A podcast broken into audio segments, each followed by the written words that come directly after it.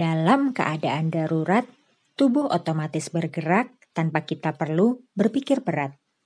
Saat itulah gerak refleks menyelamatkan jiwa dari ancaman punah. Linda Mandolang dalam podcast sama Manda berkisah tentang pengalaman mengambil keputusan dalam situasi yang tertekan. Kejadiannya sudah cukup lama. Di kota kelahiranku, lebih dari 20 tahun lalu.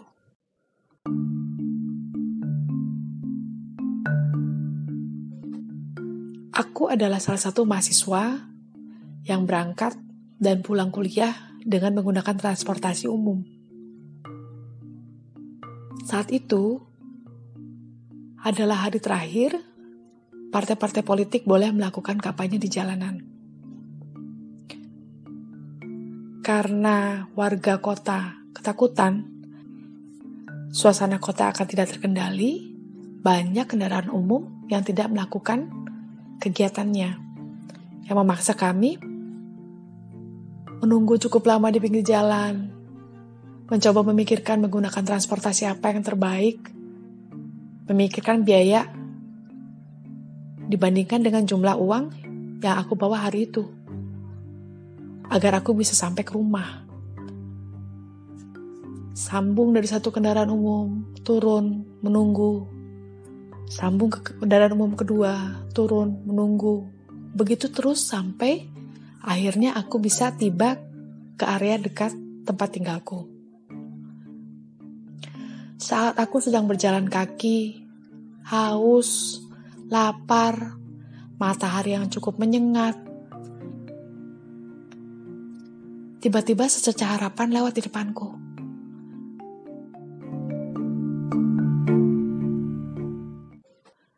abang beca yang sedang duduk manis di atas becanya.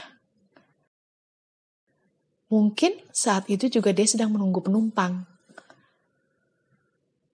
Tatapan kami bertemu. Tatapan antara penumpang dengan pengendara becanya. Aku langsung menyebutkan alamat rumahku saat itu. Tanpa banyak tawar, aku langsung naik. Duduk di beca, akhirnya aku bisa sedikit melepaskan keletihanku. Sedang duduk santai, tiba-tiba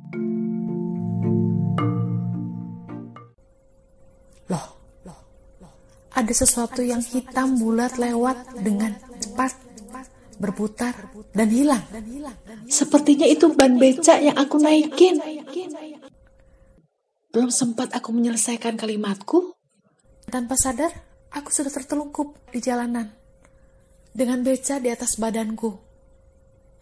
Sayup-sayup terdengar. Neng, apakah kamu baik-baik saja?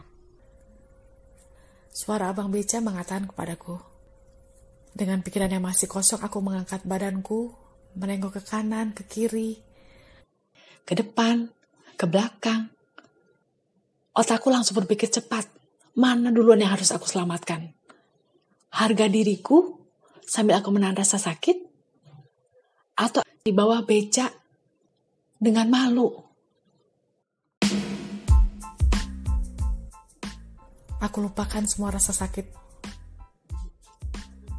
Aku langsung berdiri sambil menjawab, Bang, saya baik-baik saja bang.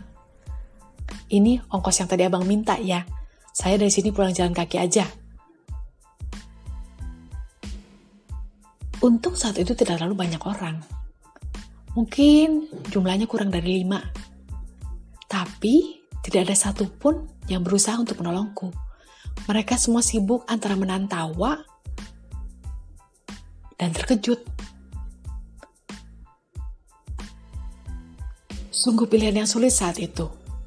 Antara aku harus terus bergegas pulang untuk mempertahankan harga diriku sambil menahan sakit, atau aku tetap diam di tempat sambil menahan rasa malu.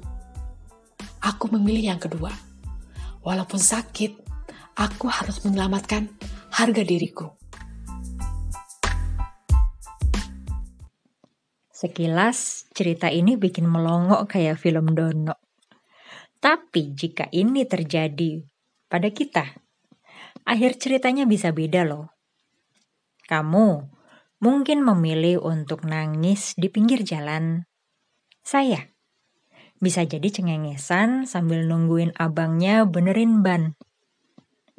Dan Mbak Linda memilih untuk berdiri melawan sakit dan bayar. Terus jalan lagi. Tiap cerita menunjukkan siapa kita.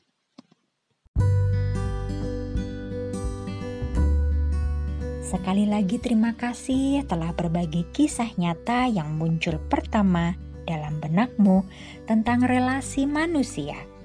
Podcast sama Manda mengajak mengurai rasa menjadi makna.